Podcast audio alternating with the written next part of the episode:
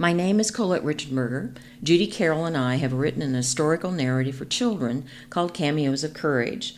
The first story, Madeline the Determined Abolitionist, was authored by Judy. After the Clark family arrived in Kansas, Maddie and her cousin Owen saw a young boy being mistreated by a bounty hunter.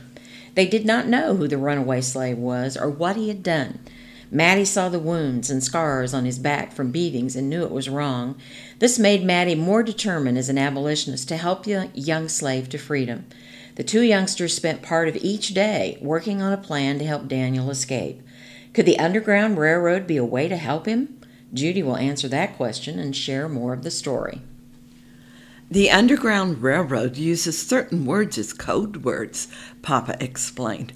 What do you mean by code words? Owen asked. Well, one code word is station. It is a safe house or a place where someone could hide. You already know about a bounty hunter. Mr. Wilson is one. Daniel's owner will pay a lot of money to Wilson if he returns Daniel to him, Papa said. Another code word is conductor, like the one on a train who helps you find a seat. A conductor on the Underground Railroad helps a runaway slave like Daniel find a safe station. How does a train run underground? Owen asked. That's part of the code, too. There really isn't a train. Underground means secret or hidden. The Underground Railroad is really a group of people who help runaway slaves to freedom, said Uncle Paul. What happens at the station? I ask. At the station, food, clothing, and maybe disguises for the runaway are provided. It's a good hiding place, too, Papa answered. Where do the slaves go from Lawrence? Some go north, sometimes as far as Canada. Other slaves or passengers travel to Colorado. Others might go southwest to territories where slavery is not allowed, Papa said. Are we going to have a station here? James asked. Papa paused, then walked to the cabin door, opened it, and peered first to the left, then to the right. Sitting down, he looked at everybody around the table. Yes, we came to Kansas to help stop slavery, but we cannot tell anyone our home is a station. Where is the next station, Papa? I asked. We don't need to know that. It is only our job to get the runaways safely out of Lawrence, Papa answered. It is dangerous for both the passengers and the conductors. You children cannot tell anyone nor talk to each other about these matters outside of this cabin. We don't want Daniel or any of us harmed, Papa said. We must act like we always do.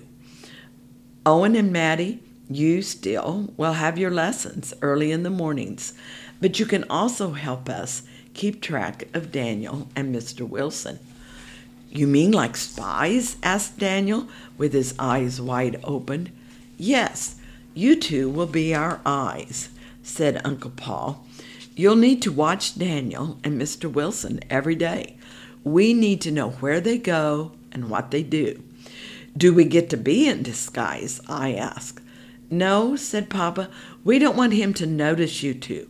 Just be yourselves. Mama, isn't it time for lessons? Papa asked. Yes, it is, Mama said. Get my arithmetic book. We'll do that first. Arithmetic? I hate arithmetic, Owen said, frowning. Good spies need to know how to cipher, Mama said. It was hard studying that morning. Owen and I wanted to be outside spying on old man Wilson. When Papa came in for dinner, he told us the plan for the afternoon. Maddie, you and Owen are to walk around town and locate Mr. Wilson. You might need to go where his tent is. Be careful. Don't draw attention to yourselves. Especially, don't tell Daniel anything about our plan, Papa said. The Clarks have explained to the youngsters about how the Underground Railroad works. Now they have to develop a plan, and in the last session, Judy will talk about how they're going to save Daniel.